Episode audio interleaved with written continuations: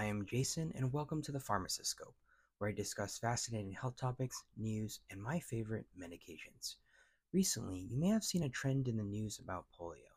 That's right, a case of polio was discovered in New York recently, and the last known case was from 2013. That's nearly a decade. In this podcast, we're going to dive into polio. Polio, or poliomyelitis, first invaded the US in 1894.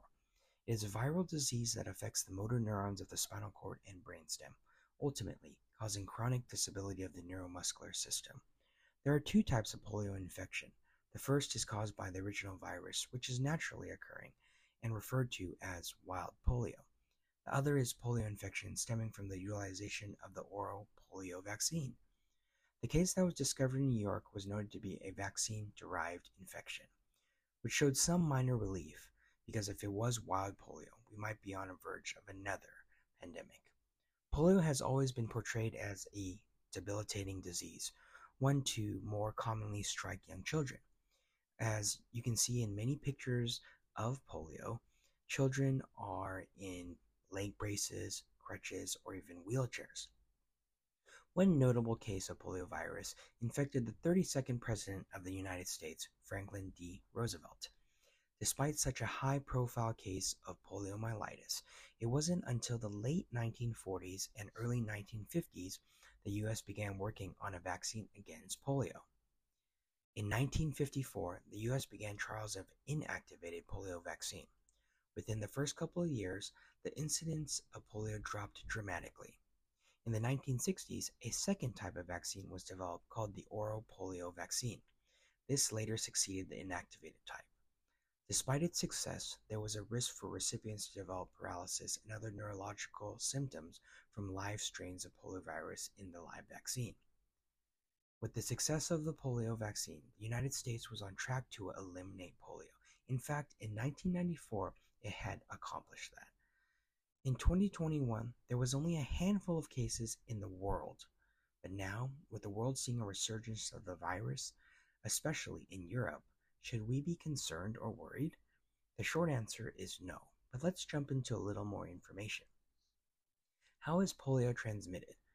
Poliovirus is transmitted via fecal oral route, generally through the consumption of contaminated foods or drinking water in contact with stool of an infected individual. How does it typically present its symptoms? Well, that's in fact quite fascinating. Not all poliovirus infections present with symptoms. In fact, 9 out of 10 cases present with no symptoms. Some of the more common signs and symptoms, if they are to appear, are similar to the presentation of a cold, including headache, sore throat, and fever. Sometimes there might be some nausea or vomiting, tiredness, as well as fatigue. Often, when people think of polio, they think of crutches, leg braces, and wheelchairs. However, that's not how all cases present. In some cases, some may experience some pain, back, neck, as well as muscle weakness and flaccid weakness. How does it typically managed and is there a cure? Well, currently, there is no cure for polio.